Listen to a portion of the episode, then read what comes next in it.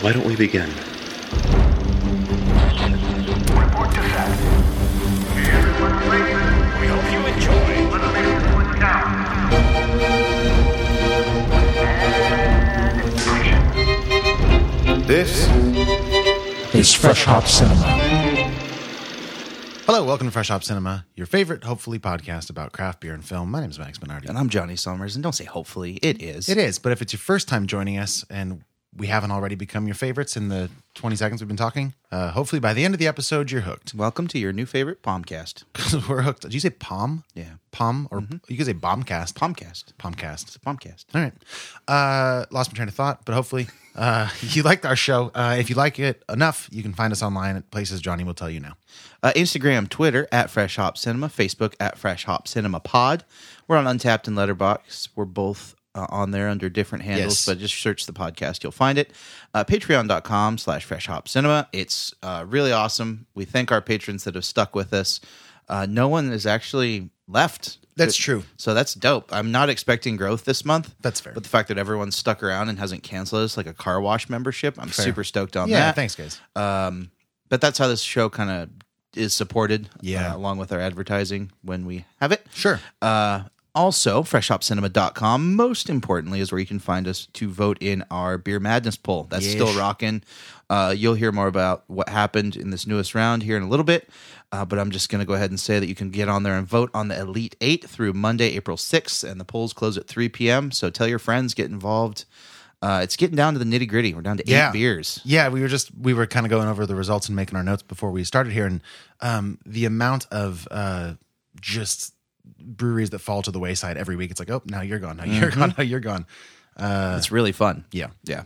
So that's it in a nutshell. We hope you're having a great quarantine. Hopefully you're staying indoors, you know, team indoors, team Yep. podcast. Yep. It's been really good. I've been listening to a lot of podcasts throughout my day and stuff too. yeah, So as one should. absolutely. Uh, you might have read the episode description. Usually, there's two different breweries up there because we cover two different beers. Uh, we are still covering two different beers today, but they're both from modern times. Um, Johnny will probably give us some backstory on where these beers came from. But I say we just get right into it. Crack one open. Uh, the first one, if I may uh, announce it, is called Mist Dragon. yeah, it's a big old 19.2 ounce can. Yeah, it's a great looking can. You sent me the picture, which is, I'm sure, at this point, going to be on our Instagram if it's not already. But it's a Mm-hmm. lovely looking can. I think they've been doing a lot of these sort of more, um, sort of, uh, what's the way to phrase this? Um, a little bit ambiguous and abstract can art. It's all very color focused and geometric and neat looking. Yeah, that's kind of their bag. All of their locations have a very similar like vibe. Yeah. Very like abstract modern sure. art type vibe. Pretty cool stuff, man. They're they're putting out some really cool stuff. You've seen any of modern times newest cans, newer cans. right. So, Miss Dragon. It's dry hopped with Galaxy, like I said before, collab with Humble C. On their latest email from the members' webs or stuff, whatever. Don't worry about it. It says, conceived in collaboration with Humble C, this beer is a glorious union of two disparate realms. We started with a hazy IPA malt bill and fermented with lager yeast before lightly dry hopping with Galaxy. The result is a foggy lager sporting aromas of passion fruit and fresh citrus with a pillowy, soft mouthfeel and lager-like aromas uh, wait, and lager like finish. It's a majestic new beast and a testament to the combined power of Weird Minds. 5.6 ABV, uh, 19.2 ounce can, and uh, this was available through my membership. I bought this. Uh, Brag about it. Yeah, that's right. I'm going to brag about it. I don't have much else going on for me right now. I'm unemployed and I just got robbed. Don't talk to me. Wait till I'm bothered to hear all the deets. Yeah. Um, so yeah, this came in a 19 two ounce can, and uh, I love it personally because of the price point.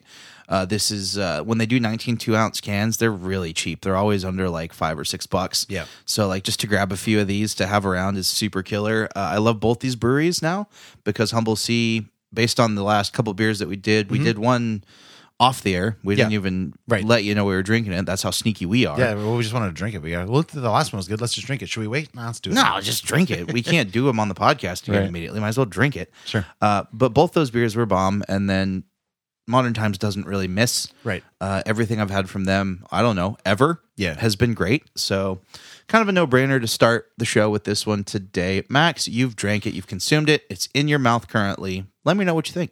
so it's definitely a hoppy uh, a hoppy lager feel there's i mean there's there's a ton of ton of hop bite but it's also got that kind of like mellow yeasty sort of um, body to it that, that mellows out the hoppiness, but Mm-hmm. Yeah. lets the flavor come through without it being too aggressive. Yeah. which I'm into because if if again it's five point six percent, so like you want something that's that's going to drink pretty smooth, but you don't want to fall into that kind of middle ground where it's like a milk toast kind of what is this beer? Yeah, you want smooth but with substance. And with personality, yeah, Like, Yeah. you want it to be like, "What's up? I'm here, but we're friends." Yeah, I mean, we might throw some stuff off a bridge. We're gonna have Right. a little danger. We're gonna have a good time. And Yeah. we're gonna drink some beers like this before we do it. Exactly. Uh, no, it's good, man. I'm I'm a fan. this is solid, right? Yeah, and yours it's five fifty. You paid for it. At least what, that's what it has in Yeah. the in the email, which is cool. So this is only available to members. Is that Uh, the deal? yeah, and then I th- basically the way the membership works is we get these emails, and then they're available to members Oh, first, and then if they don't sell out, they put them on sale to the general public. Like Right. the stout we drank sold out to members. Got it. Or we're going to drink later in the episode. Uh, but yeah, I think this one actually went on sale to the public. Nice. And uh, all our beers today, I actually went and picked up down in Oakland. Mm-hmm. They're doing zero con, like no contact, not no, but like minimal contact, like curbside pickup. Essentially, you can roll up to their Oakland location. Right. There's a table blocking the door, so you can't even go in, and they just slide your beer across the You table. just slide them the money. yeah. Yeah. Uh, yeah, they actually put in the email there were 4,385 cans of this available. Yeah, Which to and- me sounds like a lot, but it's also a huge brewery. it is. I'm sure those go fast. Yeah, because they're doing it for on-site sale at all of their locations. There's like two or three down Yeah. in SoCal, and then one here. Yeah. in Oakland. Yeah. So, uh, yeah, and if you follow Modern Times Oakland, there's a um, Instagram page, and they actually post when they put all their sale stuff like to the public, which is pretty cool. That is cool. They've been doing a ton of online sales as well. Like you can either have it shipped to your door or just drive to Oakland and pick Mm-hmm. it up. Yeah. So that's pretty cool, man. They're they're still cranking out some beer in the midst of the quarantine. Yeah, they actually do free shipping if you're in California. Oh, really? Yeah, I should check that out on their website 'cause I was I was telling you Whoa. this the other day. I was thinking about getting. They're doing sort of obviously they ramped up their online sales because of all this. Yeah. Um, and they're doing like mixed packs. So I was looking at, um, I think it was uh six four packs. Yeah. I was hoping to split that with somebody, and it was I think they're uh, what was it Blazing World something else and- Orderville. Orderville, and then one of their new hazy IPAs. And I was like, well, that's a fun thing. Mm-hmm. Um, because why not? Like support breweries you like. Just got a bunch of beer from Secret Trail the other day. Very Nice. good. Yeah. Um, but I think it's it's really neat to see. It's cool that you got down to drive there yourself. But if you can't get out of the house or whatever, and you want to order a bunch of beer, they'll deliver it for free if you're in California, which is very neat. That's cool. I didn't know that they were delivering for Yeah. free because a lot of these companies are the deliveries like twenty dollars additional. For sure. Yeah. So that's cool. That makes me want to order from Modern Times even Yeah, more. dude. It seems strange though, because they are based in San Diego, is where they started at least, and presumably, if you order from them in Northern California, Oakland would do the delivery stuff. But it's still pretty far. Like California's huge. hmm California's pretty big. yeah, it would make more sense to like also deliver to parts of Arizona or Nevada or something, in the Right. southern end. But I think it becomes an issue with interstate shipping. probably Um, that's why that is. You can ship beer from a brewery to a person in California, Mm-hmm. uh, and that's like the limit. yeah, okay, There's the interstate stuff. Uh, certain states it's allowed. Like I think Washington, it's allowed to s- ship to other states. That's why Tavor is Right. based in in Washington. yeah. Not to jump ahead to, to beer madness, but I tried to get a hold of some Lawson's uh, Double Sunshine, Mm-hmm. and they can't ship it out of the state. Mm-hmm. I was like, okay, that's a bummer. Yep. Yeah. So yeah, totally valid. Yeah. So I'm stoked that we're in the state that Modern Times is in. Absolutely. Me Uh, too. Downsides to this? Uh, I'm not many. Uh, I'm enjoying it There's a- thoroughly. yeah, there's a little bit of funk that I'm getting, which I'm sure is by design. That's a we talked about that I think last week or the week before, where I was like, yeah, I don't, that's not all great, and you were like, is it not great, or do you just not like some of the styles? And that's totally what it was. Mm-hmm. Yeah. Um, and I just think that this is probably immaculately made, and I just there's something about it on the end that is a little bit um, a little bit Barney for me. It's almost got a tang to it. Yeah, Yeah. but like an earthy tang, not so Yeah. much like a citrusy or a hoppy tang. It's got like a real, um, like a real kind of kind of um, v- almost vegetal kind of punch, yeah. which is fine. Um, This beer's very dry too. yeah, yeah. That's always I think the danger with dry hopping. Like you do it when you use it in the right combination with your hops and, and your yeast and your malt and everything. It, it it really accentuates whatever you are dry hopping. Mm-hmm. And I, I don't know if that's exactly what I'm tasting, but um, it is a dry finish regardless of any of the other processes. Yeah. Yeah. But it's very good. It is good. I wouldn't say it's great. Oh, really? Uh, this isn't a beer that I would just crush. Like uh, this is Okay. a sipper for me. This isn't something I'm like gulping. You know, I'm Yeah. not murdering this beer. Yeah. Normally I would like a crisp cold That's lager. the trade-off with like loggers. If you make them hoppy, like IPLs, you do run the risk of it being a little bit more of a heavy drinking experience. I think. yes, I agree, but also I've you know, certain tropical IPAs, I will drink a lot faster than I'm drinking this. Yeah. This is so dry and it's got such a heavy bite. Um, this is like, it's good, but it's not great. It's definitely up to modern times standards, Yeah. but personal preference wise, uh, this is probably going to be in like the lower tiers of things that I would uh, say I enjoy or would buy from them again. Sure. I, th- I mean, I think there's a testament to what you're saying about like a tropical or a light IPA because it drinks like a light IPA and this drinks like a heavy lager. It does. And that it's a thing that your brain has to contend with when doing because you go for a lager oftentimes for a light drinking experience. Yeah. And this compared to like a like a Kolsch or something like that, or even like I've been drinking Rainier all week. Um, it's just so light and drinkable. Yeah. Uh, it's- yeah, it's This- a, it's a different different thing. Flavor wise, this almost feels to me more like a session IPA. Yeah, totally. and I don't particularly like session IPAs because they're light and really, really bitter. Yep. And uh, that they've never done it for me. So stylistically, it's not surprising that this uh, isn't exactly in my wheelhouse. Yeah. So I think I'm ready to rate it. I am too. So Miss Dragon from Modern Times, not Miss Dragon. Yeah. Mist Dragon. Got to really accentuate that T. What is it? Uh, for me personally, this is like a it's like a seven two. Okay, seven point two. Yep. Respectable rating. For Yeah. me, it's a six. Okay. Yeah, good. It's good. It's not great. Like I said, if you're in the mood for this particularly, or if you really like this style of beer, it's something you should seek out or stuff like it. But Yep. yeah, for this beer connoisseur's taste, it doesn't really hit the mark. I think that's fair. Uh, yeah, I like it uh, for most of the same reasons you do. I also dislike it for the same reasons you do. Plus, that extra weird finish, I think, is what's keeping it a little bit lower for me. Makes sense. Yeah. All right, we're going to move right along. It is time for Beer Madness. Oh my god! Update. We just finished the Sweet 16. We've eliminated more breweries, more beers. You need to put in like a basketball horn there. I know, just Ready? that. Yeah. um, so we're going to go through a couple. Yeah. I was gonna say, yeah, just keep that going. I was supposed to be thinking of Space Jam. Is that a basketball thing or is it a Space Jam It's a thing? sports thing. It is? basketball, whatever. Yeah, mainly I basketball. just attribute it to Space Jam, yeah, but I'm fine with that. whatever. Are they remaking Space Jam, by the way? I heard they were, and then I heard they weren't, and then I heard they might be. I don't know. Okay, that's fine. I say leave it alone, you know? Yeah, it's leave classic. Michael Jordan alone. He's, it was perfect. Leave Michael alone. Michael alone. Um, okay, my friend, let's go through some results. Can you please just run through uh, really briefly what all the matchups were um, in, in the Sweet 16? So in round two, the Sweet 16, we had Pliny going against Phantom Bride, Fresh Squeezed going against Hexagenia, Sculpin going against Space Dust, Two Hearted going against Revision IPA. We had Lawson's Double Sunshine versus Ubadank, High Life and Torpedo. We had Nelson versus Swami's, and we had Citraholic versus Booming Rollers. Okay, the votes are counted, the results are in. Uh, Johnny, first, could you please tell me what uh, what was predicted to happen? Anything that we predicted that did actually come to pass? Uh, we predicted that Pliny would win. Fair enough. It was our number one. It is our number one seed still, Yeah. and it beat over. It beat Phantom Bride. Yep. What was the percentage? Uh, uh, Pliny won with 84% of the vote. so no that was a surprise there. pretty one sided thing. And then going on to our next matchup, uh, Hexagenia from Fall River took it with 69% of the vote. So in round three, our first matchup is going to be Pliny versus Hex. Yep. And then moving on to the second matchup, we had Sculpin winning uh, over Space Dust, which was, you know, pretty much predictable. It was uh, number four versus number 20 seed. Uh, Scul- it was a close race, though. Sculpin won with 59% of the vote. Yeah. Uh, in our next matchup, we had Two Hearted from Bells going up against Revision IPA, and the hometown favorite Right. was able to Dethrone. upset, dethrone the number five seed. So Revision uh, won with 56% of the vote over number five ranked Two Hearted. That's I. That's that's significant.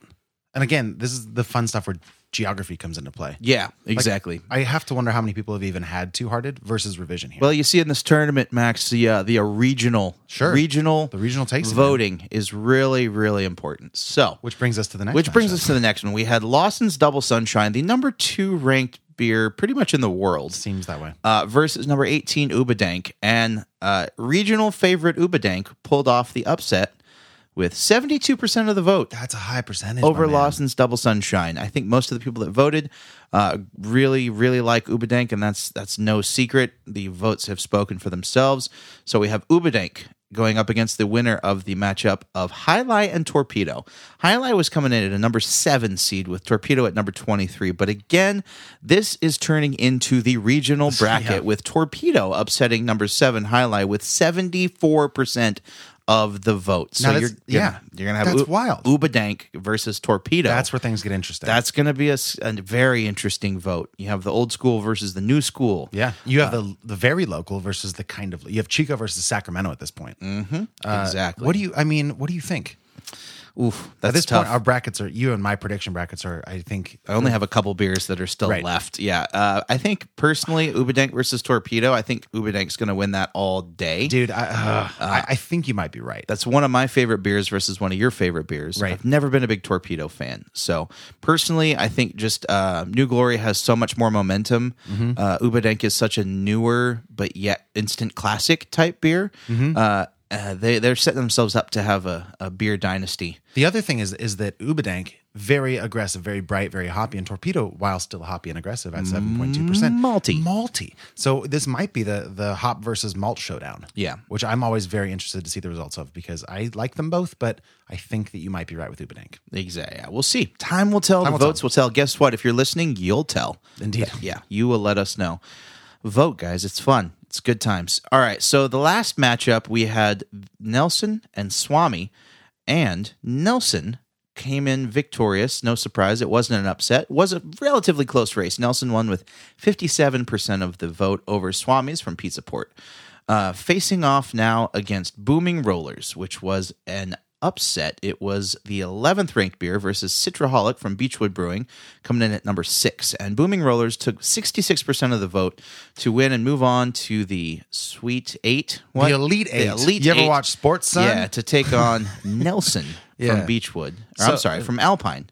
So you had said last week that this matchup, the the Citraholic versus Booming Rollers, was a tough one for you because when drank fresh, both of these are very delicious. Correct. I haven't had Citraholic Fresh, nor could I find it last week. Um, and I think that also lends itself nicely to the regionality of modern times with booming rollers. Like, all, yeah, people have had it more. At least I have. And I think that helps explain uh, how it ran away with it. Well, there's a factor here that we're not discussing as well. Uh, some of these beers are seasonal, and some of them are, in fact, year round. So the year round beers are automatically going to have a leg up. That's probably true. So there is that. There's availability. There's Wait, which one of those is, is seasonal? uh, booming rollers. Oh, okay. Yeah. Yeah. But it, it's in season now, I think, Yes. or was very when we made this, when we Yeah. started, I think it was. but it's also a time where not many people are going out beer shopping, and if they haven't had it in a year, Yep. um, you know they can just they're relying on memories. sure. So yeah, we've got our Elite Eight set. Matchup number one, we have Pliny versus Hex. Matchup number two is Sculpin versus Revision. Matchup number three, hotly contested Ubadank versus Torpedo. And matchup number four, Nelson from Alpine going up against Booming Rollers from Modern Times out of San Diego. Who will win? Who will lose? Whose bracket will be busted? Who will leave crying on a stretcher? it's up to you. Yeah. You have the power within your fingers to click, click, clickety click on over to our website and vote. Yeah, I think the biggest potential upset there, just by numbers, is Sculpin versus Revision, which could very well be the case. It's it's Sculpin again, number four seed in the tournament. Uh, Revision IPA is number twenty one, Yeah. and I that I mean, people love Sculpin, but people around here especially love Revision. Very it's much gonna be so. very fun. It's gonna be interesting to see how this plays out. I'm very excited for it. Me too. I like doing this every year because it lets me live out my fantasies Sure. of being a sports broadcaster. Yeah. At the end of this, you See how I handled that segment? really good. Profesh. at the very end of this when we announce our winner i think we'll open up a new poll on our website to take um to take the temperature of the crowd to see what we should do next year No, you just want to call we it- decide. well of course we decide This is our tournament. gotta You don't have any input. make people feel well you're going to tell people to go vote and then tell them they don't have any input Correct. okay well I don't get to vote on what teams are in the college basketball tournament. I am presented what with do you think the options. play-in round was that's exactly what that is people it's- voting on it Nope. all right Yeah, but it's like the Academy Awards. that's true Yeah, like 20 people get to vote. Sure. We're not those people. you know it's actually like over a thousand Yeah, that picked that that's crazy. Yeah. Yeah. anyways okay that's beer madness that's the update uh johnny summers Yo, we both watched a couple movies this week. We're going to talk about two of them together. at least for the sh- yeah, the main part. So I think by Um, uh, yeah. between us we probably watched 10 movies. We've watched this so many week. movies. Um, but the through line between both of our main movies here is they are both foreign language films. In that respect, I don't think that we're going to play a trailer uh, for the platform. No. Don't really see the point. Although there is an option uh, to watch it watch it with English overdubs. No. I didn't. Did you? You didn't do it? Nope. Me neither. We refuse. Yeah, I just think the performances Subs should be not on. dubs, baby. Subs not dubs. So the platform uh, is a film that was released to Netflix. That's where we both saw it. Um, I'm gonna I'm gonna throw you to the lions here, and I'm gonna ask you to tell me who directed it and who was in it, please. All right, directed Good by luck. Galder Gaztelu Urrutia. Lovely. Uh, the main cast we have Ivan Masajwe as Goreng, Zorion Eguilor as Trimagasi, Antonia San Juan as Imoguri, Emilio Boale Coca as Baharat. All right, nicely done. That's Well- that was a, a lot. You know, I speak a little bit of Spanish. So this is Spain Spanish, by the way, yeah. in case you're listening. There's lots of way Mm-hmm. S's pronounced as THs, like España, uh, which is a little distracting if you've never heard it and you're used to hearing like Mexico Spanish. Yeah. Uh, I was like trying to follow along a little bit. I was like, I don't, I can't do it. No, yeah, it's not an option. This initially premiered at TIFF, which is the Toronto International Film Festival, in September of 2019, where it locked in a distribution deal with the mighty titan of industry Netflix, where it is released for streaming on March 20th, 2020. So this is Right. hot off the press. Yeah, so so it's been in sort of the the new and hot sort of section of Netflix, which is I just saw it and I was like, oh, that looks kind of interesting. The premise of the movie is that there is this vertical prison of sorts there where there per floor are two inmates or in some cases volunteers, and there is a big platform per the title that moves from the top of this prison down every floor with a big buffet of food and people eat as much as they want in a very limited time and it slowly moves down as you can imagine food runs out the lower it gets um, and that's that's basically the premise of the movie. Our main character Gorang is in there uh, voluntarily. He's trying to get certified. Uh, in- he's trying to get his diploma. A degree. a degree. Yep. Spends six months in this prison. Oh, also it's worth noting that you change platforms randomly once a month. So you could be at the top, then at the bottom, then in the middle. Doesn't matter. We don't know how many platforms there are or how many levels there are. I think that's basically the premise. Yep. Um, right? Am I missing anything crucial? No, just that the all the food for everyone on, on all the platforms comes from the top, goes all the way down. That's, Yeah. that's it. That's the basics you covered on that. Yeah, it's touched maybe on that. maybe worth noting um, that it's prepared at the very top immaculately. A lot Fancy. of attention to detail on this food that is essentially just destroyed by people as it goes down. Mm-hmm. What were your reactions to this? Well, you know, I thought it was uh, interesting. I think uh, it wasn't subtle, which I think we kind of touched on before we started recording. That it was a very direct film. the The metaphor was pretty literal, uh, in that there's people above you and people below you. I mean, it's a, an obvious correlation Mm. with classism and you know different tiers of, of wealth and social status. Um, So, in the fact that it was very direct with its metaphor, I thought it was uh, pretty interesting the depths of just pure visceral intensity that it dives into very quickly. Sure, we should say a hard R on this. Hard art. Uh, definitely a lot of gore, a lot of shock value stuff. I Yeah. think um, you get you, well. I don't think a lot of this is spoiler. I'm not too worried about spoiling this movie. Yeah. Um, but you get your healthy mix of violence and some rape and cannibalism and uh, all sorts of stuff along those lines. yeah. um, and it it is effective, or at least it was for me. Yeah. Um, there are some pretty good performances here. I wrote in my letterbox review that that, and I I just might also just rewatch Snowpiercer by Bong Joon Ho, which is basically this movie but on a train with Chris Evans that never stops and except instead of being top to bottom, it's front to back of the train, um, and a little bit more subtle and a little bit more artistic, but. This movie does the job. I think so. I agree as well. It, uh, yeah, it was very visually shocking and uh, Yeah. thought provoking. I mean, you know, it was a very easy to understand movie where, uh, but also still felt kind of somewhat art housey. I think the ending definitely like solidifies. Okay, like it's trying to be ambiguous, and I think the ending is kind of ambiguous, Yeah. or at least artsy. hmm It's open for interpretation. I think for me, that's kind of what defines like a quote unquote art house, like Just more like a less cut and dry. less cut and dry, more open for interpretation. And I liked that it threw in some of that at the end, where the majority of the movie is like it's really obvious what's going on, and like it is metaphorical, but it's so obvious what the metaphors are that you don't have to think very hard. Totally. Yeah, I mean, yeah, capitalism is a is a not subtle, um, you know, thing that happens in a lot of the world. Yeah. Um, so to just see that pretty black and white, like here's food, and then if you eat too much, people below you can't get food. Exactly. One thing I forgot to note, I guess, is that when you are admitted into this prison, you are given the choice to bring one item of your choice. It could be anything from a dog to a knife to a book. And our main character brings a book. It's uh, Don Quixote. Yeah. If you don't know the premise of Don Quixote, it's uh, this guy who decides he's a knight and he he recruits a squire named Sancho and they go and try to make the world better, even though clearly it's not even close to the time they're in. They just believe that if they can civilize and rise above, they can make things better. Again, not super subtle. For our main character, that's clearly what he's trying to do. He has all these ideas of like, well, if we just talk to the people above and the people below, like, all right, we got to ration it out and we can all live happily. Mm-hmm. But plot twist, maybe not so much. People suck. Yeah.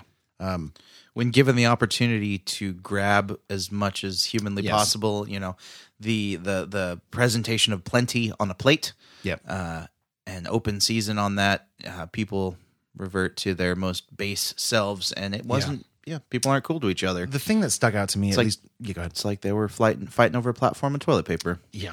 Um, the thing that stuck out to me, one of the things, uh, is is the emphasis they put on when people from the lower levels randomly get reassigned to the higher levels.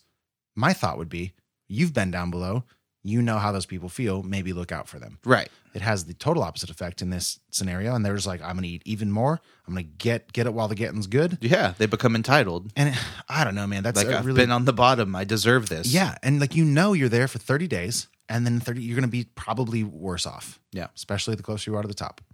The big thing in this movie is trying to decide how many levels there are, how many people are exactly suffering, and I think it's safe to say that by the time we realize there are more people not doing good than there are people doing good. Oh yeah. Which again is kind of nailing the coffin of the metaphor here. Yep. We're all at the top shitting on everybody else sometimes literally. Yeah, and I think yeah, it was like displayed very obviously that yeah, you know, kind of like the real world. There's way more people that have it way worse off than you Yes. than you even realize. Yeah.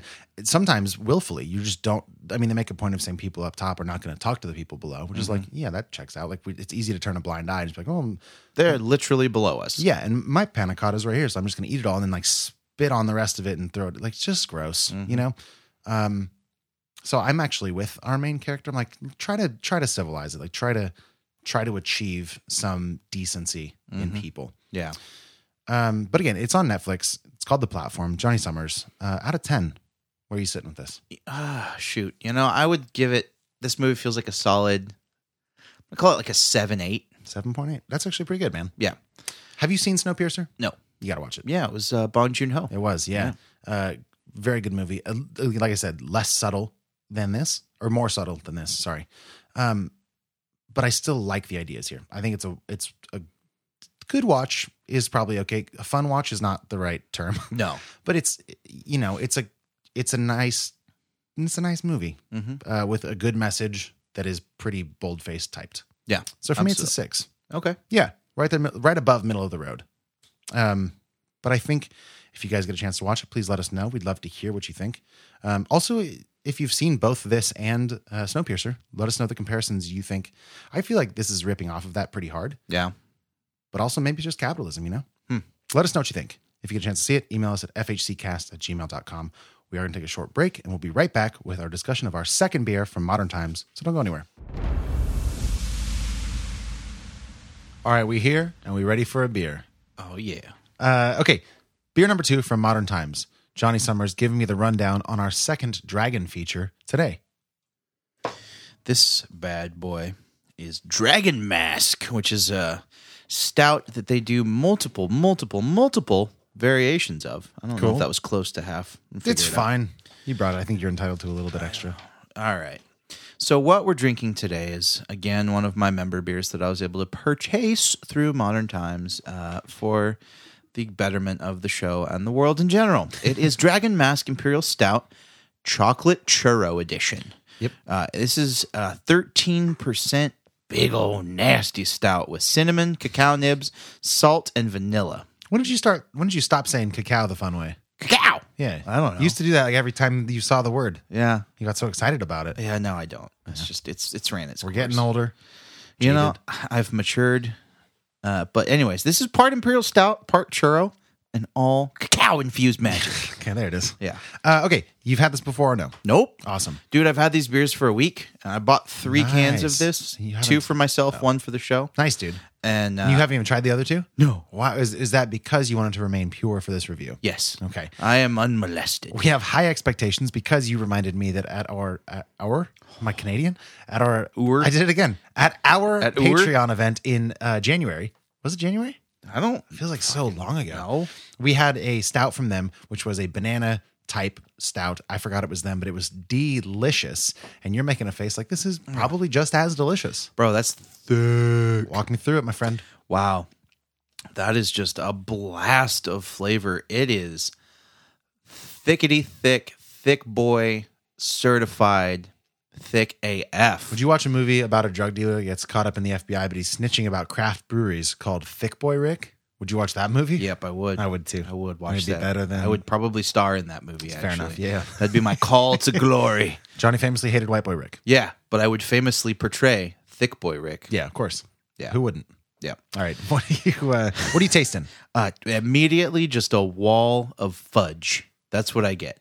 Just straight up thick as molasses, just chocolate fudge. It's Oh. I've only smelled it and it's it's intense. I think it's just trimmed my nose hairs a little bit. Uh, is it pretty boozy? Because it smells pretty boozy. Does it taste boozy? I know it is boozy. You know, it, it doesn't taste boozy at all. It tastes like just super thick dessert, man. Man, that's thick. Oh, it's so Wow. thick. See what I'm saying? It's so thick. That's a thick. I don't want to. It's a thick boy. That's a thick boy. Man, that's wild. Um, okay, that's all I realized on that drink. I'm gonna have to drink a little more. I, that was that was. Um, I even knew it was coming. I was like, that's more than I expected. That's one of the thickest beers I've ever drank. That's almost hard to drink. Mm-hmm. Oh, it's In a like, good way? It's like drinking chewed taffy. I thought you said tobacco. I was like, yeah, Yeah. it's gross, but I love it. No, man, that's just oh, it's it just goes down like liquid chocolate. Holy shit, How do bro! you get something that thick? You ever? Well, you know, it's, it's a lot of takeout, a lot of lot of DoorDash. It's too much for me. Oh, come on, don't be so damn soft. I'm not. It's so thick. That's that's not beer. Have you ever um direct from bottle to mouth Hershey syrup, I thought you were gonna say that because yes, I have. dude? Yeah, that is what this reminds me If of. you're listening to this podcast and you're 12, what you can do is go ahead and once that Hershey bottle is empty or you think it's empty, pour milk into it or almond milk, whatever kind of milk. If you're lactose intolerant, like Johnny, shake it up. Homemade chocolate milk right out of the squirter. oh, I would always just It's the way to go. squirt the syrup directly in my mouth Sure. and then drink some milk Well, and yeah. then do a A little life hack. You just do it all together. It's Yeah. pretty fun. You feel like you're drinking out of a weird plastic squeegee flask. yeah. You don't even know what a flask is at that point. Your life's just- still good. You're like, this just feels right. I have a future as an alcoholic. Dad does this, but Yeah. he doesn't use a Hershey bottle because he's a chump. Uncle Johnny does this at every baseball game. Um, okay, so it's good. It is, like you pointed out, probably still too cold. So what I'm doing is resisting drinking it all right now because I really think this one's going to open up as it warms, Yeah. as you swirl it. I think that's yeah. This is so good already, though. It it's good. My my one thing so far is that it's very very thick. I'm gonna like if this is a I pint don't e-, or- accept that as a valid complaint because you're always like, I just wish it was a little thicker. no, you're always like that. And so are you. Well, it's well like looking documented, in sir. A mirror talking to you. It's well All right, documented. fair enough. Um, you're, You're right. like- But yeah. there's got to be a sweet spot, you know. There is. There's too thick. Like if this didn't even pour out of the can, we'd both be like, "That's too thick." If it just blorp. And I just think my bar is slightly um, lower than your thick bar. You know, that should be a candy bar. thick bar, Get yourself a thick, thick cat, thick cat bar. thick bar, Break me off a piece of that thick cat bar. that thick tiger bar. Yeah. Uh, I don't think it's too thick at all. I think it is deliciously thick. here's here's here's my problem. It's it's too thick for the amount of flavor I'm getting. It's it's cold thickness right now. I need it to warm up. I need to taste some more of the churro quality. it's like eating a pudding. It's like eating a yeah. I just need some more cinnamon. I need some more vanilla. The chocolate's there uh, for sure. That's there. I told you it was too cold. Yeah, but that's good. We've been like I said this last week. I think we're starting off with them cold so that they can improve as they warm. We've done pretty heavy stouts for the past couple weeks. Yeah. Like we've it's been good. Hey, Been bro, nice fuck variation. around time's over. you Fair know? enough. I didn't. When when did that start? Uh, Eight a.m. It's over by one. Yeah, on this quarantine, bro. Yeah, that's fair. That because I haven't been able to shop for beers, so we're just doing stuff from my cellar. Yeah. So like Griffith J. Griffith, boom, thirteen percent. Don't we still have some stuff in my fridge that you brought over one time? I'm sure. I can't. We've yeah. got beers all across this land. Every now and again, you'll show up and like for our second beer, you'll stick it in the fridge because it's an IPA or something, and you're like, "Oh, we still have this and this and this," and I never open that beer fridge until you're here, so I don't know what's in it. Yeah. Oh, I did open a 2014 Narwhal the other day. Nice. I don't really like that beer, so Mm, yeah. not sad I missed that. You know how at Sierra Nevada you can combine beers at the tap room? Yeah. Like you can do like a like, Like a whale fart? What's a whale fart? I don't know. I just heard people say it. I, I know that's a thing. You gotta stop that. it's the worst sound. Johnny's swirling his glass on the table in case anybody was wondering what that was. It's Oh not your car God. engine breaking down. It's so thick. like Palefoot, you can combine Pale Ale and Bigfoot. Yeah. I feel like a Narpedo would be the bane of your existence. Like you hate Torpedo, you don't like Narwhal. I like narwhal just fine. Yeah. I don't think aging not barrel aged narwhal does anything. Oh, it was a barrel aged Narwhal. Oh, Sorry. Yeah, it was. It was sorry. It was, I do have old ones too. But, I know. But yeah, no, it's the barrel aged, the big 750s. Mm. Those are good. Yeah, those are good. That was the 2014 I drank. Nice. Okay. Yeah, and like the new cans that they have, the 16 ounce. those are real good. I haven't had that yet. Four pack for 20 bucks. Get out. Yeah, that's a good deal. Such a good deal. The- of 16 ounce cans of narwhal. Yeah. Of the barrel Because aged that narwhal. beer's like also 13 or something, right? 13 six or something. yeah. Oof. Yeah. 20 Nice. bucks for a four pack. Yeah.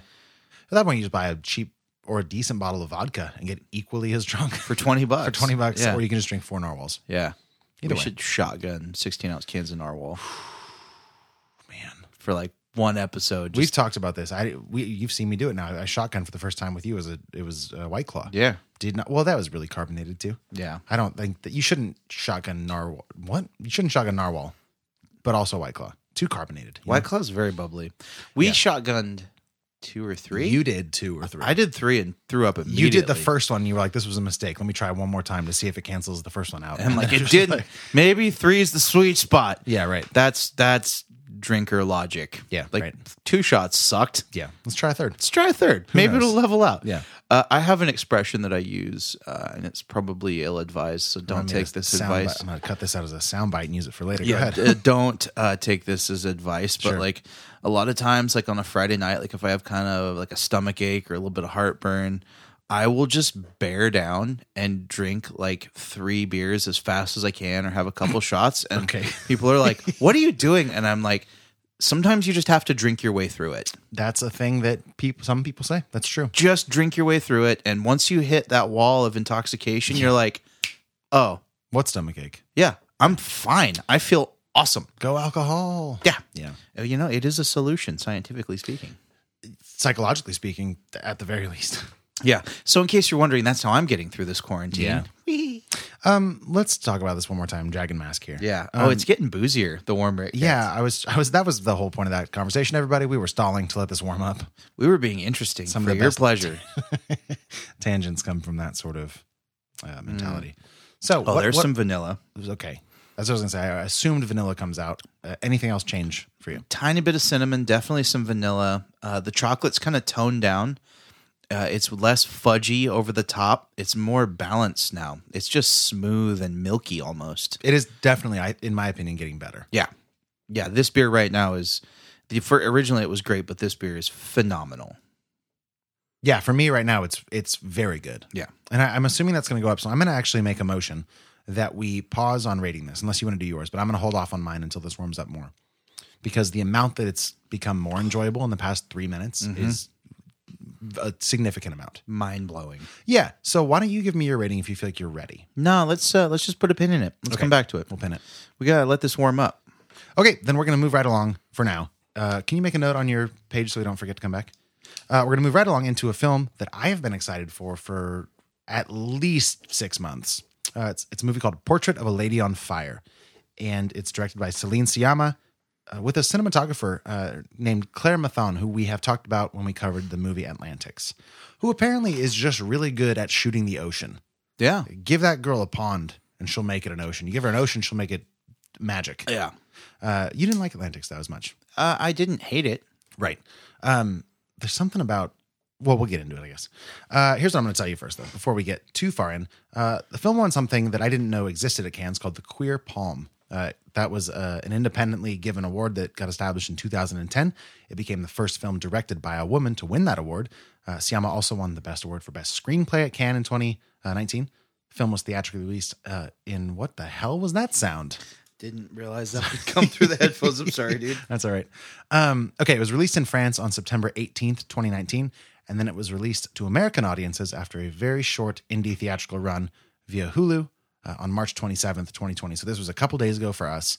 Uh, the film stars, and bear with me, these are French names. I'm not fluent in French. Can I do it? Please, you've been killing it, but really, really commit to your French accent because you've just been just killing it these days, at least today. All right. The film stars Nomi Merlant. Merlon, Merlant? French, my friend. Whatever. Merlant. Yeah, keep going. in a breakout role as Marianne, a painter hired secretly to paint the portrait of Heloise, played by Adele Hanel. Let's go with that. That sounds Yeah, good. it sounds great. Uh, which will be sent off by her mother to Heloise's future husband. Originally, it was her sister that was going to be married off, but after death by suicide, the arrangement fell on Heloise. After Heloise's refusal to pose for a previous painter, Marianne is brought in under the guise of being a walking partner for Heloise and is instructed to, over the next few days, paint her portrait by memory. And in the interest of not being those do- tools that only say one word with an accent, we're going to call her Marianne. Yeah, that seems right. Because I'm not going to keep saying Marianne. no, uh, and I'm also going to say Eloise Yeah. because that's going to be the easiest way to say that, I think, with an American accent. Yeah. Um, so again, I was very excited about this. Did you know much going into this? No. Did you know anything? Uh, what did I know? I knew that it was about. Uh, it was kind of a, like a, like a somewhat of a love story, and then someone was getting painted. Okay, fair enough. Yeah, all I knew going in, I'd, I'd seen the trailer a couple times, and I think after seeing this movie, I was concerned. But after seeing the movie, I think they do a pretty good job of of keeping things close to the vest. Um, it's a story, like you said, of uh, someone who gets hired to paint the portrait of this woman's daughter without her knowing. And that's basically all I knew, aside from the fact that another person had come to try to paint her, and she wasn't cooperative. And um, it was a love story about these two uh, women. What was your reaction? How'd you feel? When did you watch it? First of all, Uh, so many questions. yeah, start with that one. How did I feel? Uh, When did I watch it? What? When Uh, did you, when did you watch it? a few days ago. Cool. And then, uh, yeah, what was, what was your experience? Uh, watched it at home, uh, solo on on Netflix or Hulu. Yeah, got to focus completely on the movie. Um, thought it was an absolute gem. Yeah. Yeah, I really makes me so happy. I thought like there, um, you know, I reflected on it and almost wanted to watch it again before we recorded. Yeah. and I'm gonna be revisiting it very soon because, um, I don't ever throw around words like masterpiece. Um, Yeah. but this felt like it when I was watching it. Just the level of uh, intensity and just pure skill of acting, it, it just captured in people's eyes God, right? you know this movie was simmering just Mm-hmm. this movie was just smoldering and uh absolutely magnificent performances by both of the two main actresses Yeah. i i really really liked this movie it, it took me by surprise how much i liked it and how invested i was in the characters and their emotions and what they were going through Mm. Uh, because we weren't speaking the same language, I was reading subtitles, but listening to them speak in French, Yeah. which is a beautiful language which Beautiful I language. kind of want to watch more French films now because it's so lovely to hear French spoken. Yeah. Um, and it was a beautiful story. It was absolutely gorgeously shot. The scenes in this movie, the colors, it was like majestic. Mm. Um, one of the most memorable movies that maybe I've ever seen. Yeah, there's something about it. Yeah. Uh, the, f- well, I mean, it- it's clear that you're watching something that is made with a lot of care from the beginning. But the first time that I really noticed, especially the cinematography and the color, was when they first go out. No, when she, uh, when Marianne first arrives on the beach, she comes on a little rowboat, and then she's standing there, and the ocean is this beautiful, like unearthly blue. It's like this baby blue, and she's in red, and it's just like this crazy, beautiful image. I said it out loud um, to myself because I was watching it at home alone. Also, um, yeah, it's just a very carefully made movie. Mm-hmm. Uh, so I agree with you. That struck me as well. Uh, before I start on a tirade, yeah, do you have anything else? Um, no, I think that was it, man. That just that I was really blown away and surprised by this movie, and and kind of fell in love with it, and fell Yeah. in love with these characters, Yeah. and just it was so endearing uh, because it displayed with such care and nuance, but such genuine feeling of like the human condition and Mm. these human emotions. Like it was not only believable, but like identifiable. You know what I mean? You could, Totally. you could feel the emotion and and see it and know it and it felt so genuine one of the most genuine movies i've ever seen i think Yeah, I mean, you mentioned uh, the eyes, like like the the moments. There's a there's a line in the movie, and I'm gonna mess it up, but I kind of wrote it down off memory. It was um, that's what Eloise points out. She says uh, not all emotions are fleeting; some are deep emotions, you know. And there's scenes where Marianne is painting her, and you get this close, and she's painting her from memory most of the time, and you get these shots of her Marianne's eyes looking at the canvas, like she's got these like really big concentrated eyes. You can tell she's so focused, and you get this window into how she's observing Eloise um, to the point where there's there's I think it's it's narrative overdub where she's talking about how when painting somebody you need to pay attention to like the curvature of the cheeks or the colors or or the cartilage in the ear. And immediately after that there's a there's a shot to like a close up of Eloise's ear as they're walking and I noticed it I was like, "Oh, like I studied that girl's ear more than anybody's ear in my life." Right. She's like, "You need to pay attention to how the cartilage forms and then it needs to be not as aggressive color-wise as the cheek, but then the ear hole is even more assertive. Like it's, and I was like, I never thought about any of this. Right. And then the interesting thing for me is that you do see the paintings coming to life. Like you see every brushstroke, and it's like it made me appreciate art art more than Yeah. I ever have. And I I've never had really a visceral moment of reaction with looking at a painting, but I could see that happening now. mm, Um,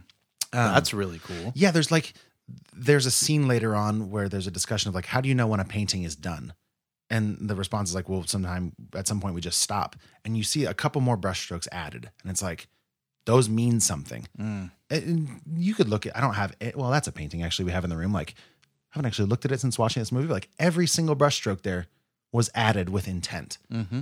And and when you juxtapose that idea over this idea of of love, fleeting or not, or or cultivated over the course of a year or two weeks, like I think it elevates what that can be.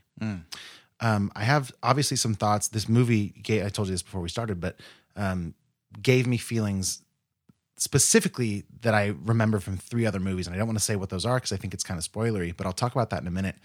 Um, but I have a quote here from a New Yorker interview that uh, Celine Siama did, the director, and she said, um, "The Portrait of a Lady on Fire is a manifesto about the female gaze, uh, and it's true that every turn her film subverts the male perspective in favor of feminine ways of looking." And I think like there aren't guys in this movie really. Like there's There's one at like the end of the movie Right, and I- one at the beginning. there's the guy that drops her off in the boat. yeah. Uh, but then you go like a good hour.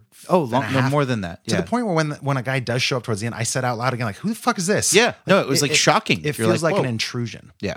Um, and I was doing some research into uh, some of the inspiration that the director took specifically with regards to how this how she shoots these women because it's this is also an R-rated movie. Um, there's a pretty good amount of nudity, though none of it ever feels exploitative or gross Yeah.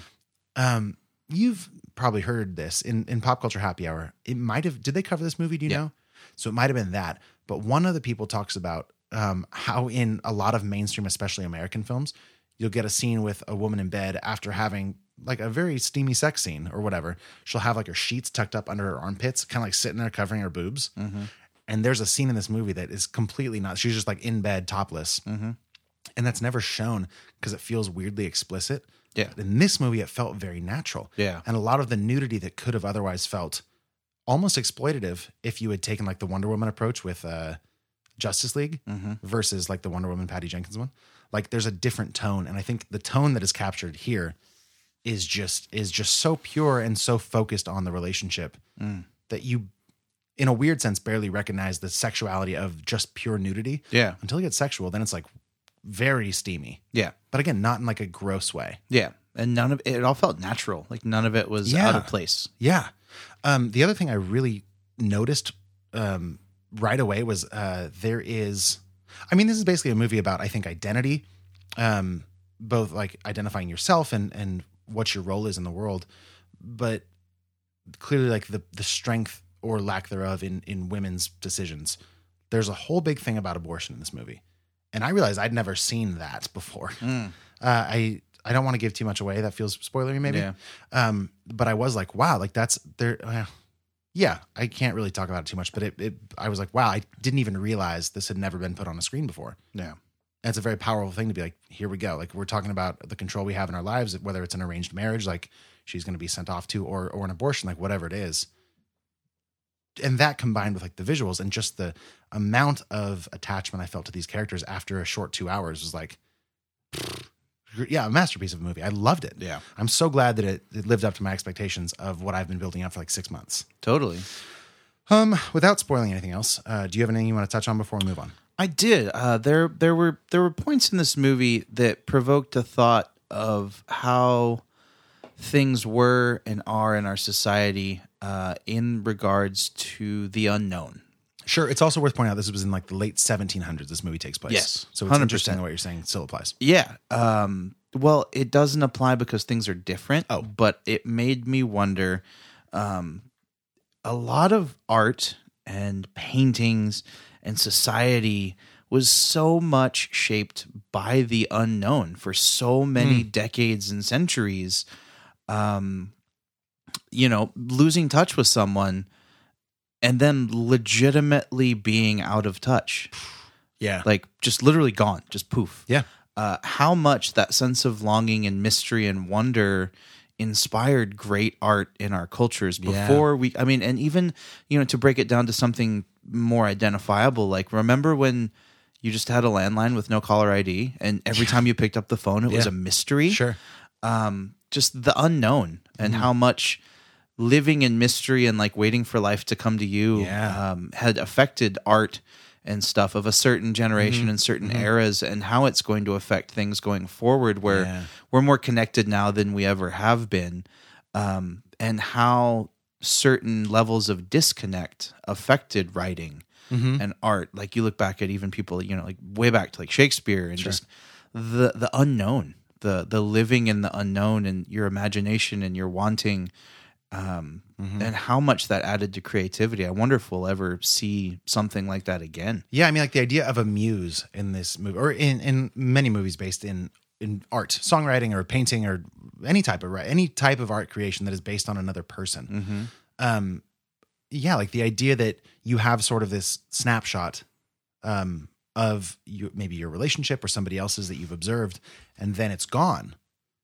is really interesting. Like, um, I wonder what it was like to have a high, my high school reunion. Probably should happen this year, but I haven't heard anything. My Yeah. tenure, um, because like everybody knows what everybody's doing. Yeah. like it's there's there's this element of mystique that's gone. Yeah, I mean, and it's new even to the next generation. Like, Mm-hmm. not even me when I was young. Uh, I mean, you think back, you had friends in your neighborhood that moved away, and Yeah. if they got a different phone number, They're gone. they were a figment of your imagination. Yep.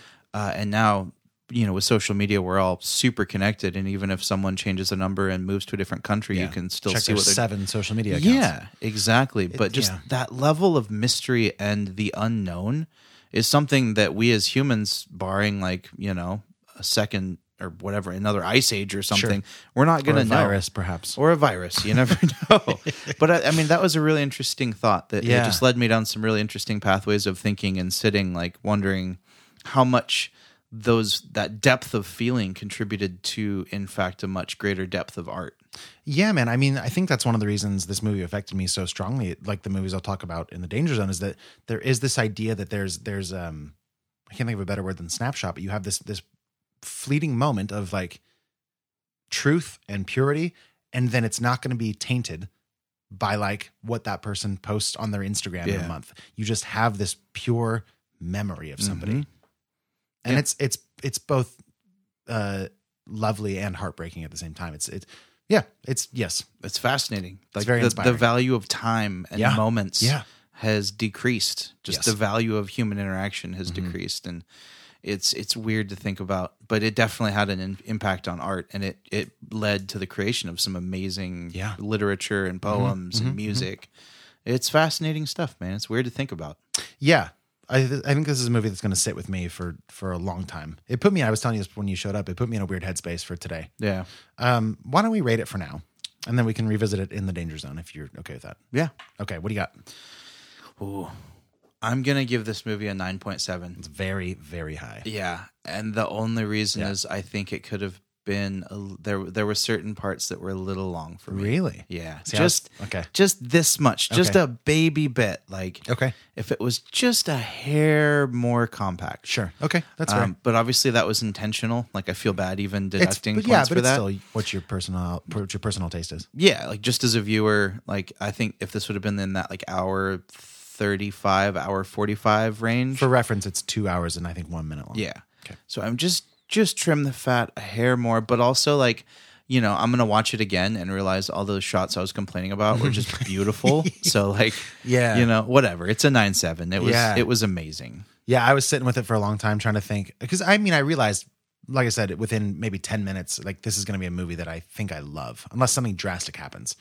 Um, and unavoidably, that makes my brain shift into like, all right, well, I got to pick What's up- wrong Like, with what's it? yeah, what's wrong? And I can't really come up with anything.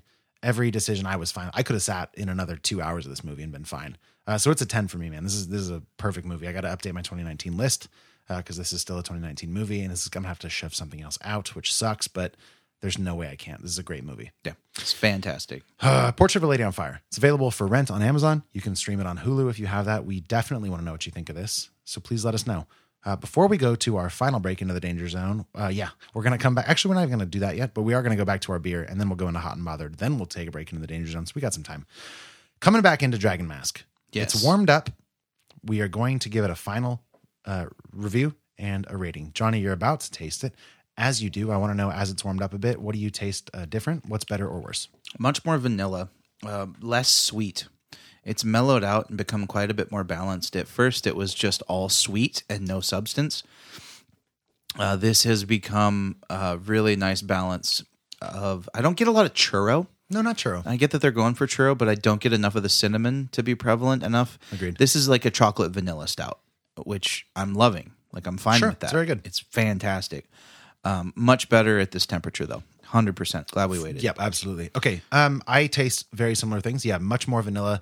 Um, the the warmth definitely opens up the alcohol a bit. Like you Mm-hmm. get more of that burn, Yeah. but it's not aggressive in a way that is off putting to me. Um, I agree with you. There's not a whole lot of the churro vibe. Yeah. What's the one from uh, New Glory? Or is it is it New Glory? Yeah. It's uh, don't they make a churro beer? I don't know. Ace Ventura. That's Yeah. what it is. Yeah, like that's I don't know. It's so churro-y. You're like, maybe this is a bit much. Mm-hmm. So I think this strikes a nice balance. Like if this were a cinnamon chocolate beer, I think it might be off-putting. Yeah. but it's really good. I certainly am a lot higher on it now than I was. Oh yeah. Um, do you have a number that is coming to mind? Uh, I'm gonna give it like a. I'll give this like a mm, eight nine. Oh, I won 8.5. Yeah, I don't think it's in the nines. No, not quite. Fair enough. Dragon Mask by Modern Times. Let's jump into what we call eh, this week hot and bothered slash flick picks. We've both been stuck at home. We've watched a lot of movies. I have at least two that I want to talk about slash one documentary that I promised I would watch. Um, but I want to kick it to you first, man. What's got you hot or bothered this week? Yeah, man. So my hot, uh, I have a couple. One's one I've been watching. One's one I've been playing. Is it okay? Did you get Doom? No, not yet. Okay. it's coming. Okay. Uh, no, my my watch is uh, Fargo Oh, right. on FX. I watched the first season of that a long time ago, and I remember loving it so much and watching it all in one day. Uh, revisited it. It holds up. It's a fantastic crime comedy drama murder mystery type thing. Uh, we're on season two right now. There's three seasons, so um, tons of you know A to B list actors in both seasons. Uh, so I would recommend checking that out if you're looking for something to stream and you've never watched that series. Check out Fargo. Yeah. Also watch because it does sound similar to the movie. Mm-hmm. Like I think it's based on the movie by the Coen Brothers. Uh, watch the movie. Yeah. Also, Hundred percent. great movie. Yeah. Uh, my other hot is also uh, since we're in the the day and age of social distancing and not hanging out. There's been a lot of online interaction. I've been doing a lot of online meetings, stuff like that. Uh, we actually coordinated with one Brian McAllister. Shout out one of my best friends in the whole planet. Uh, me and him and my wife Shalina have all been playing Diablo three on Nice. PS4. PS4 via headsets and the internet. We've been running through the whole uh, story together. Yeah. Three of us on a screen. That's great. If you had a PS4, you could be in the club. Yeah. Yeah. Are you sure it doesn't cross platform? No, we need to figure it out. Yeah, we do. Uh, you can try. You need to add me as a friend on PSN so we can even see if it. Oh, sure. Yeah. Does that. I forgot that. Ex- I don't know how to do that. I'll figure it out though. Sounds fun. Cool. So, anyways, we've been doing Sweet. that. We've Nice, had a dude. couple evenings where we play for two or three hours. We have like designated cocktail breaks where everyone gets up and That's mixes great, another man. drink. It's- Yeah. Why not? It's the most fun I've had since all this shit went down. Besides recording with you, it's enough. like just getting together and like being silly and making each other laugh and not talking about the news, but talking about like the sweet gauntlets I just Why not? got. Like, Yeah. just just go whole hog Yeah. on being a nerd, and Yeah. we're gonna probably start a Skype D and D campaign. Oh, cool. So I'll text you. Let I you don't know. understand what you mean. Like a Skype. So you. Oh, right. I remember. I, I always have to remind myself D and D is not a video game. It's a board game. Yeah. So yeah, of course you could do Skype. Yeah, we could Skype tabletop. Um, Yeah. I don't know if you have any dice. I mean, I have dice. No, but you have like a twenty-sided dice and like a D and D set. Okay. Uh, You explained to me on Patreon what D and D even was Yeah. like a week or two ago. Yeah. So no, I have not since bought the That's fine. twenty sided die. All right. Well, I've got a couple sets of of uh, die Okay. for playing Dungeons. I'm and down to Dragons. try it out. I don't care. All right. Got nothing on I'll it. keep you in mind. So that's been my hot. It's just online gaming with friends uh, and like cooperative campaigning through Yeah. stuff and just connecting some some human connection. Well, that's a lot of positivity. And as much as it pains me to ask you, what is your bothered? I got robbed. Oh, that's actually that's not the one I meant. I'm sorry for that. That sucks. Do you want to elaborate more than that?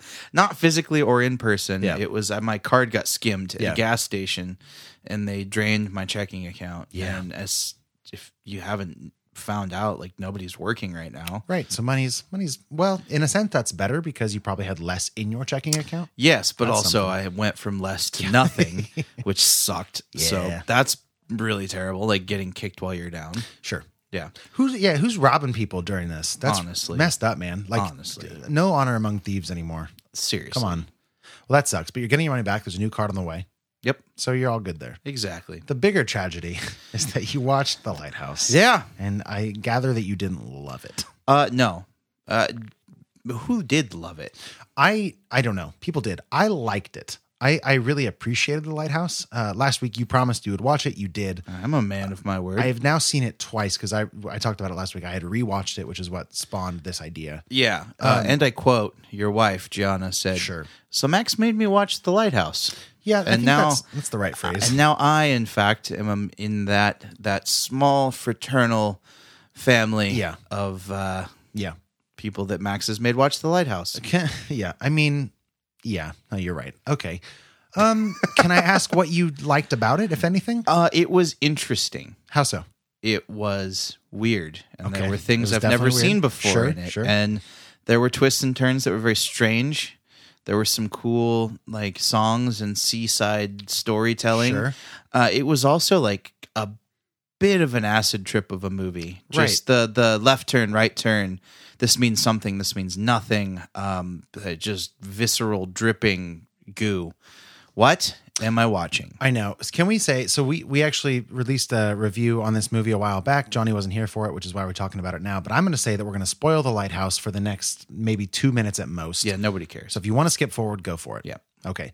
Uh, I was just looking at my review to jog my memory, but I wrote, um, which is a testament to your point. I said I can't think of a movie that elicited so much appreciation and disgust from me simultaneously.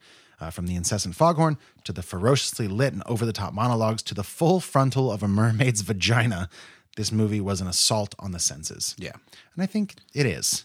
yeah. There's there's a lot going on. I think it wasn't that awesome.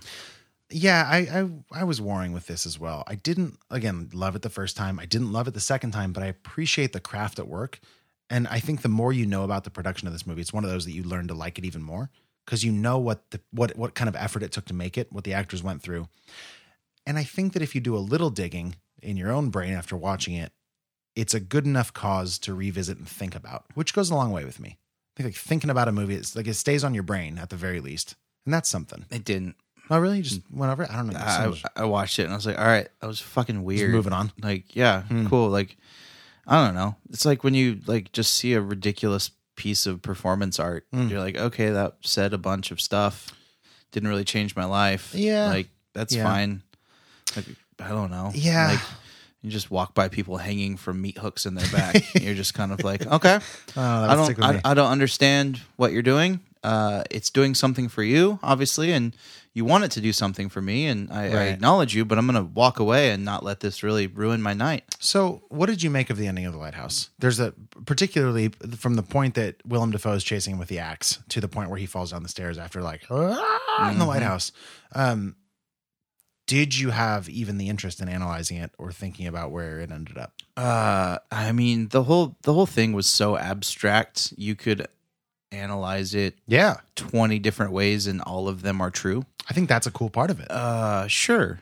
But so is like guessing what's in the briefcase in Pulp Fiction, but Mm-hmm. that was also a really fucking good movie. well, yeah, but You know, like, I mean? like, the rest of it was enjoyable. You can have an interesting point of contention without it just being. Well, you said- yeah, you like said a good movie. trudging, uh, you know, Yeah. escapade of just oddness. yeah, I'm so torn because it is pretty objectively not enjoyable. I think the lighthouse. Yeah, what's the what's the point? I think the point is the suffering, which is a slippery slope for sure. Okay. But I also think that on top of that, you have like this really. I, it's tough because I know a lot about it now. Like I did digging on. It. I was like, I want to know why they even did this. Um, Robert Eggers also directed The Witch, which is another A24 film. Did you see The Witch? Mhm. Yeah. Did you like The Witch? Mm. Okay. Uh, I actually hated The Witch the first time, loved it the second time. I just I I think that in some situations craft gets more points than script or enjoyment certainly. Interesting. Like they built the lighthouse and did it on this island. Like it was miserable to shoot and it looks really good. It's a very specific aesthetic and it's gross and it looks awesome. And Willem Dafoe's great in it. So is Robert Pattinson. Like they're so good at being gross. Yeah. I don't know. There, there's something about it that was very magnetic to me. Hmm. Um, and I, I'd watch it again. But I also think, did you watch it sober? Please tell me no. Uh, I watched it hungover. Oh God, why? Uh, I You don't- did? Yeah. I told you, my friends, you I gotta know. watch it drinking. I They don't- drink friggin' what is it? Gasoline or uh, like yeah, uh, what do you lamp call it? oil. Yeah, like it just gets it gets so crazy. Uh, yeah, but it's not for everybody. That's fair. So I think it's not for most people. that's probably true. Yeah. Uh, you want to give me an out of ten for it? Uh, th- like four. Oh, nice. Okay, that's four- fine. Um, Four one. I'm super happy with the four. That's great. yeah, it's not great. Yeah. But are you glad you watched it? Not really. It's culturally significant. You've seen it. to whose culture? I don't know, film culture, I guess. Okay, I'll give you that. All right. It's it's like an it's like he I think uh Eggers is up and coming is gonna make some great stuff. Have you ever watched the movie called The Holy Mountain? No. You should watch that. Why? It was weird and nuts. Okay. Uh, it was kind of one of those movies like, what the fuck? Why did they make this? Why am I Yeah. watching this? Okay. But it was from like the 70s. Oh yeah, that's kind of that's like when that shit started. Oh, yeah. Let's do something Uh, it weird. was like a satanic acid trip. yeah. Okay. Uh, you should watch The Holy Mountain. I've watched it several times and Cool. I, I really like it, but I don't know why. And That's I feel fine. like this like is my lighthouse. Like, Okay. The Holy cool. Mountain's crazy. Where can I watch it? Do you know? I don't know. We should pull it up on the break. I'll find it, yeah. Let me write it down. Uh, if you're okay with it, I'm gonna get into my hot and bothered. Please do. So I watched a couple movies, like I said. I was on a bit of a Nick Cage kick. Go ahead. No, wait. Are we doing hot and bothered or flick picks? Both. Oh, do you have all I was just gonna do it all together. I had a flick pick. Give me your flick pick. I watched Underwater. Right. I forgot about that. Yeah. Cool. Yeah. It was uh like 2020 horror flick with uh the chick Stewart. the chick from Kristen Stewart. uh, the young lady from uh Lighthouse, no, Twilight? Twilight. Twilight House. Yeah. yeah. That, that'd be a, there's vampires slash wait, what if you called it like uh what we do in the Twilight House? Oh my god. Just vampires directed by Taika Waititi. with werewolves and Yeah. Willem Dafoe just And coming Kristen Stewart. everywhere. Yeah, God. Ugh. Yeah. Uh underwater. Yeah, I really liked it. It was an above average suspense sci fi horror movie set at the bottom of the Mariano Trench. Uh, it- a lot of it was in like very, very dark, and there was just really cool creature work. Uh, legitimately unsettling stuff in that movie. Fair enough. Yeah, it was directed by a guy named uh, Willem Eubank. Another Willem. Yeah. Oh, sorry, William. It looked different a second ago. Oh, old Bill Eubank. yeah. Uh, I haven't seen his other stuff. He did directed the uh, the Signal Okay. and uh, Live Love. Yeah, never never seen his stuff, but he seems to be inclined towards horror movies. interesting. Yeah, I haven't seen either of those either. Yeah. But yeah, I liked it. It was I went in with super low expectations just to be entertained. Uh Kristen Stewart was actually really good in it.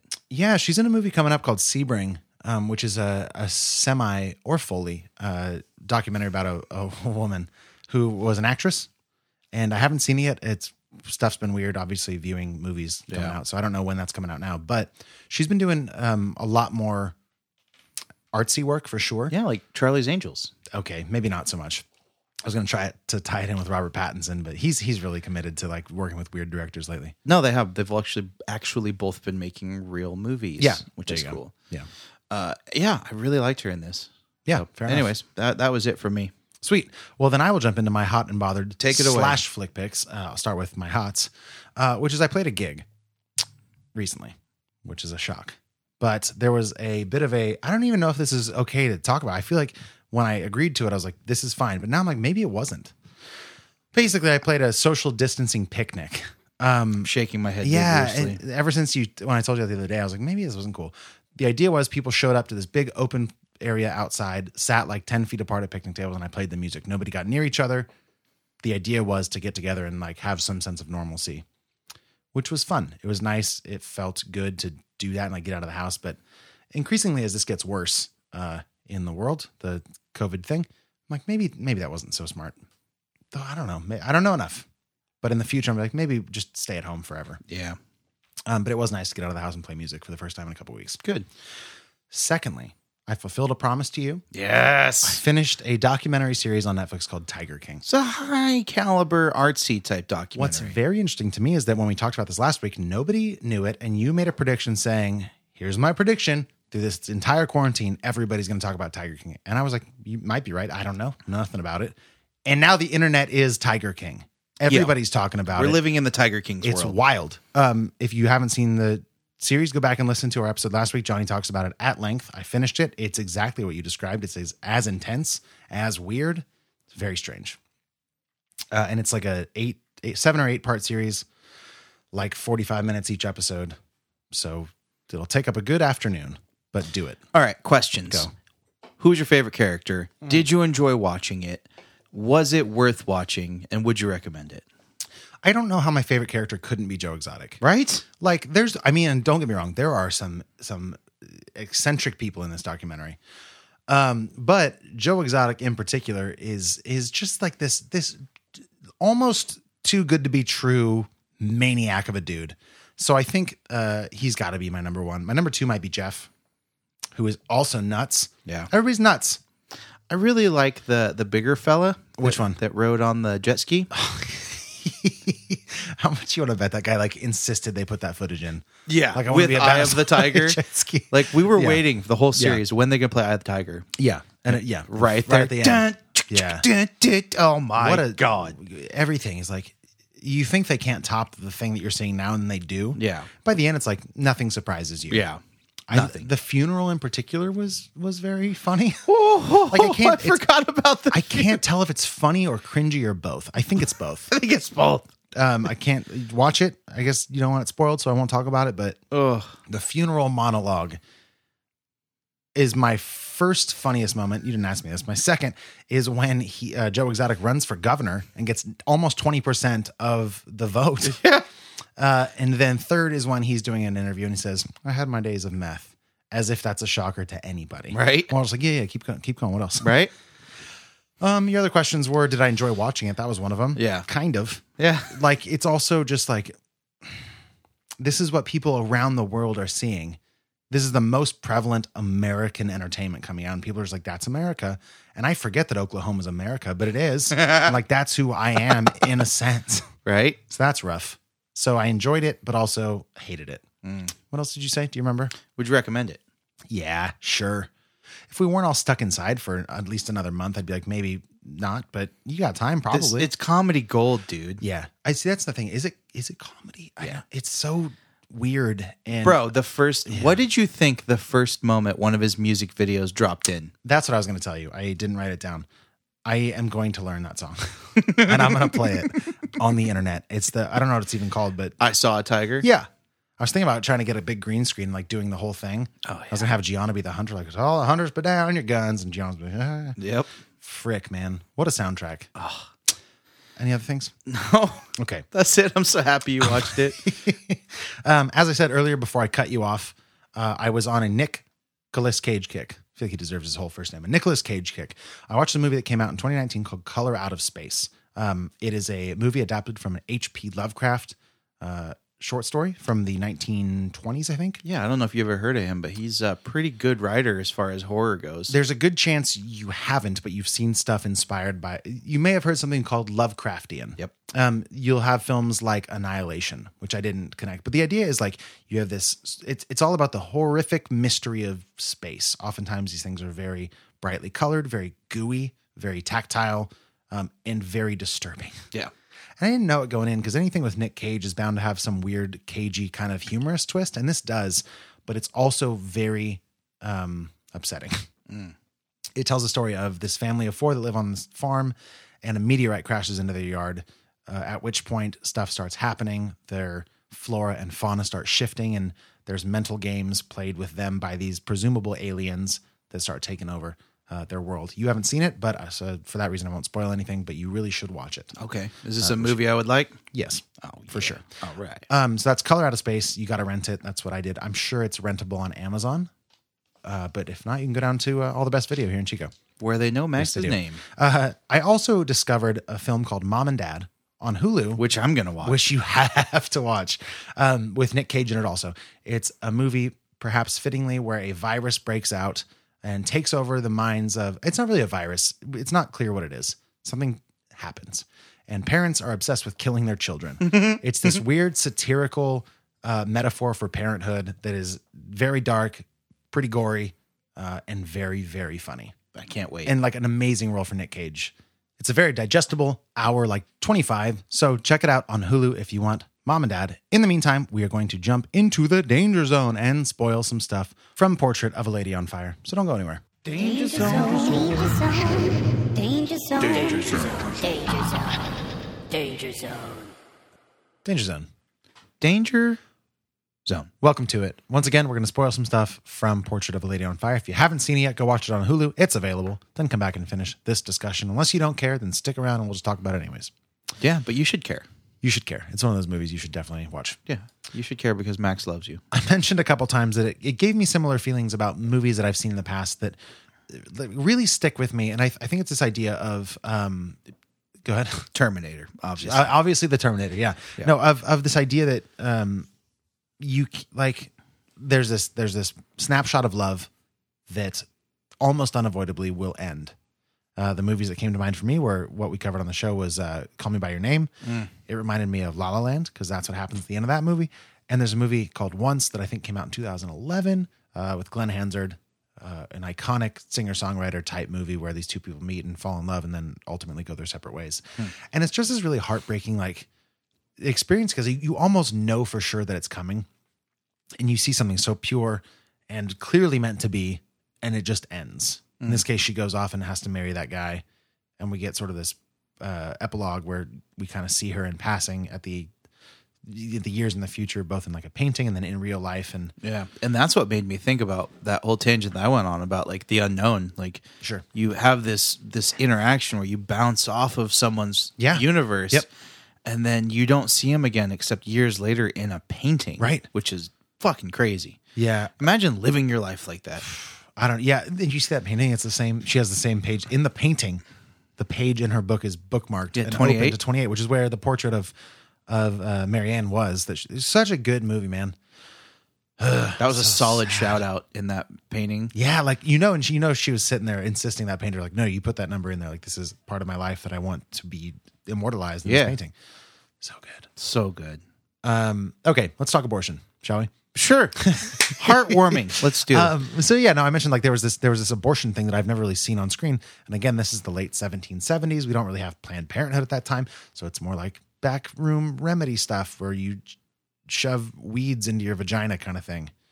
Uh, that was a tough scene. yeah.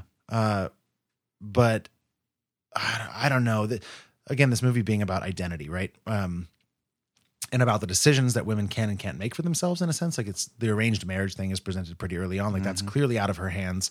Um, they even wait for the the uh, I don't know the madam they call her the the owner of the household to leave so that she can go kind of, in her words, take care of it situation.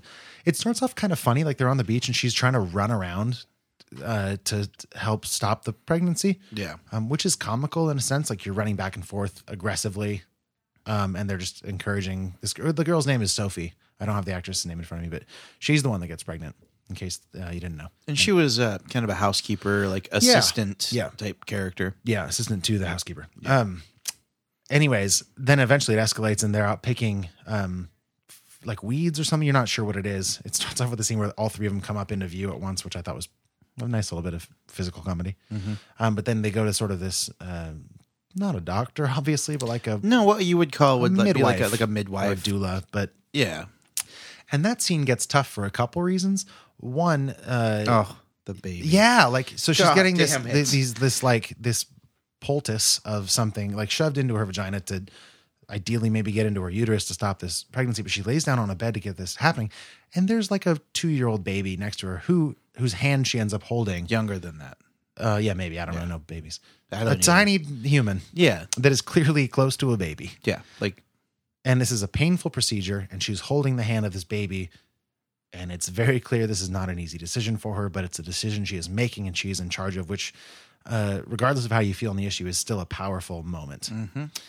And that was something that they later on paint into another portrait. Yeah. And that kid, the little child, Yeah. was such a good actor. Sure. He grabbed her finger and looked into her eyes. Like, Looked in our eyes. dude, that was such a genuine moment. I was like, Yeah. how the fuck did they film that? Like, that happened? Yeah. Um, Like, what? so yeah, and like it, it all takes place in this very dark room. It feels very taboo for a little bit because they're sneaking around, a Almost lot of like the- wizardry. almost. Yeah. Uh, but then later on, they're they're at home, kind of mourning. They're all three of them laying on this bed, and um, Sophie's recovering from this procedure, and then they get her up basically, um, and get into the same position and have Marianne paint basically what had happened. Um, it's it's Sophie and Eloise, and Eloise kind of pretending to be the doula or whatever, Mm-hmm. and they sort of immortalize this abortion into a painting, which is like unheard of ever. Yeah. I wouldn't see that in a painting now. No. Um, so the idea they would take control of kind of their decision making and their futures and their present is like it is a very powerful scene altogether, especially. And the fact that Eloise acknowledged, even in that moment, that that was something that should be remembered. Yeah, she tells Marianne to look, like, Yeah. look when it's happening. Even before that, She's like don't like this is a significant thing that's Dude, going on. I loved the complexity of Eloise's character in this movie. Yeah. She had so many layers and she was such a complicated person. Yeah, there's great dialogue in this. Yeah. A lot of it's very uh, thought provoking back and forth. I'm trying to think of an example, but I don't know if I'm going to be able to. You don't need to. Yeah. You would ruin it. Yeah, fair enough. Um, I want to watch this movie again, like now. Yeah, you should watch it with Shalina. Like this is a good movie to probably show two people. Yeah. Although I don't know, maybe it'd be. It's one of those movies you don't want to feel forced into watching. Probably, like I, I, I don't know. I think the the forcefulness of it. You, you need to discover this movie on your own. It's like if you, you don't want to be led by the hand necessarily. Yeah. You want it to feel genuine. Exactly. Yeah. That's what I'd be worried about. Like, you're like, hey, you should watch this movie. It's Yeah. great. And I'm like, all right, Not like a lighthouse situation. no, you got to make somebody watch that. They're not going to watch it on their own. Correct. um, okay, um, I think that's all I wanted to talk about. yeah. Other than that, I don't think there's much spoilery about it. Um, Yeah, nothing. I mean, it all goes the way that it does. But Yeah. Obviously, we both loved it. I'm Yeah. gonna uh, make a motion for that to be the next poster we buy for the podcast room. Ooh. Oh God, do you think it'd be the the? I have some picked out. I'll show you. Yeah, I hope it's the one where she's on fire. There's a f- there's some really good ones. Ooh, my other fate. One of my favorite moments was the musical moment that happens around that campfire Mm. because it starts off with this like swelling of tons of vocals, like all singing different pitches. almost like Midsommari. It was creepy. like, like, if- yeah, there's oh. moments in this movie that are kind of creepy. I still don't know. There's, I think it's two times it happens where where Marianne's walking down a hallway and then behind her, Eloise will show up brightly lit, almost like a ghost. yeah.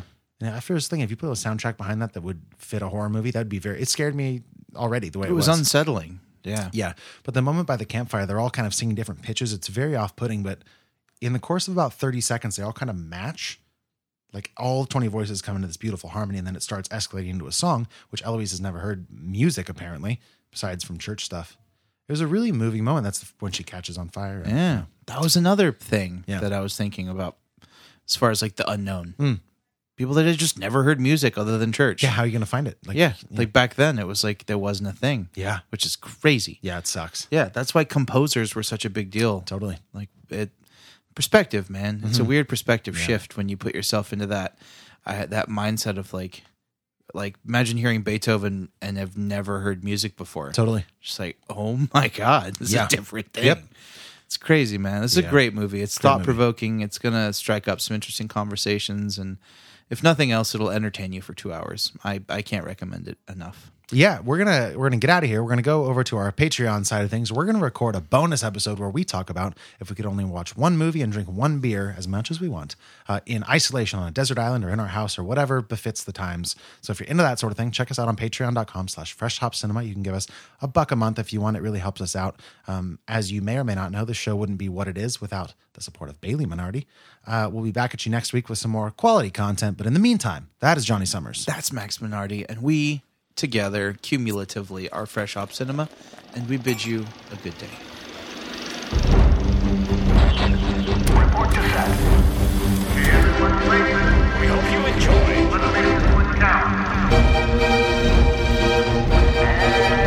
And action. This is Fresh Hop Cinema.